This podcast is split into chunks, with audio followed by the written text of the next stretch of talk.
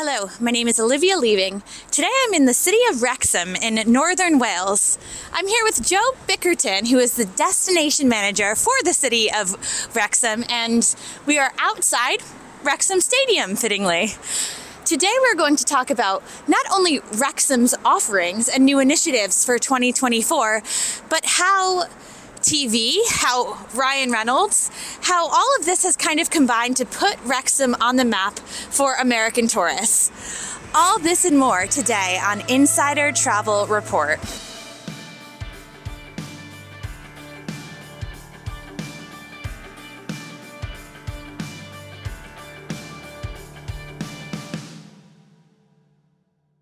Thank you so much for being with me today, Joe, on this balmy day here in Wrexham. I'm excited to chat with you. It's it's a very interesting town with a recent history that has really put it on the map for Americans. But before we talk about Ryan Reynolds, before we talk about Welcome to Wrexham or football, can you tell me a little bit about some of the offerings that Wrexham has, such as the cathedral or just what makes the town unique in with more than just the these other exciting initiatives. Yeah, Wrexham's got so much more. Obviously, the football is such a central point for us.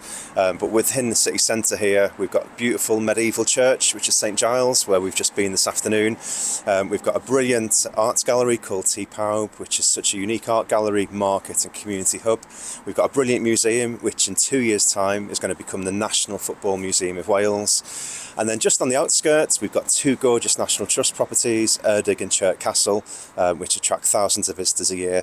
And we've also got our UNESCO World Heritage Site, which is a bit of a tongue twister, Pontcysyllte Aqueduct. Um, which is part of um, an amazing 11 mile canal network. Wow, okay, so you've already hinted at it, but besides all of these offerings, football, or for the Americans, soccer, has really continued to put Wrexham on the map and in the news, and that's partly because of Ryan Reynolds, as he is the co owner of the Wrexham Football Club, which we are standing right in front of today.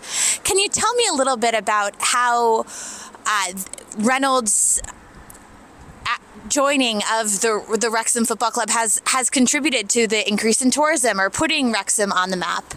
Yeah, absolutely. Both both Ryan and Rob, when they took over in 2021, made a big community commitment. So not only did they want to enhance the, the chances of the football club on the pitch by investing in it and growing the, the stadium, but we already had a huge fan base, and it was just about reconnecting them back to the club.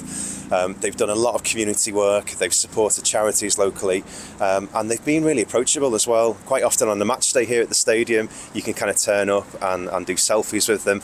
Uh, they're really approachable owners, and you know the promises have really kind of turned um, to fruition over the last three years. Wow. And for those of you who may not be in the know, Ryan Reynolds is a significant Hollywood actor, and Rob is famous for being in It's Always Sunny in Philadelphia. And it's been said that he compares Wrexham to Philadelphia, kind of this emerging um, working class kind of neighborhood that really all unites together for many things, including sports. So, so that's wonderful and a really interesting connection to the U.S. Um, so you kind, you've touched on it a bit already, but could you tell me a little bit of some specific examples of how the town's tourism industry has been positively impacted by the ownership of Wrexham AFC with these high profile figures like Rob and Ryan Reynolds?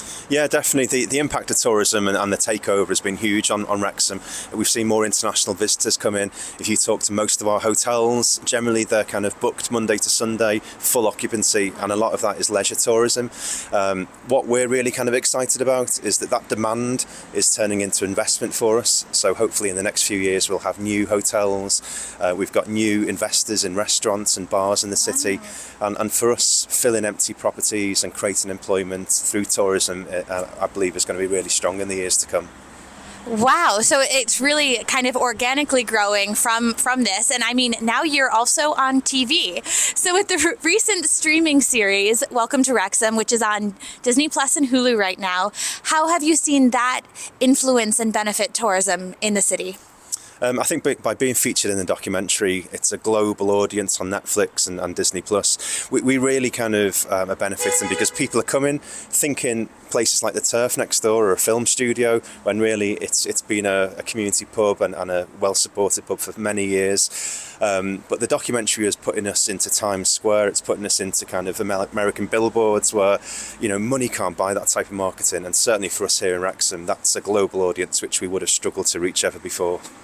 That's amazing. Well, I'm going to wear my new Wrexham scarf everywhere, and I'm sure it will be recognizable. So, my last question is with all of this excitement on the radar, can you give us uh, a little sneak peek into what's to come for 2024 and beyond in Wrexham?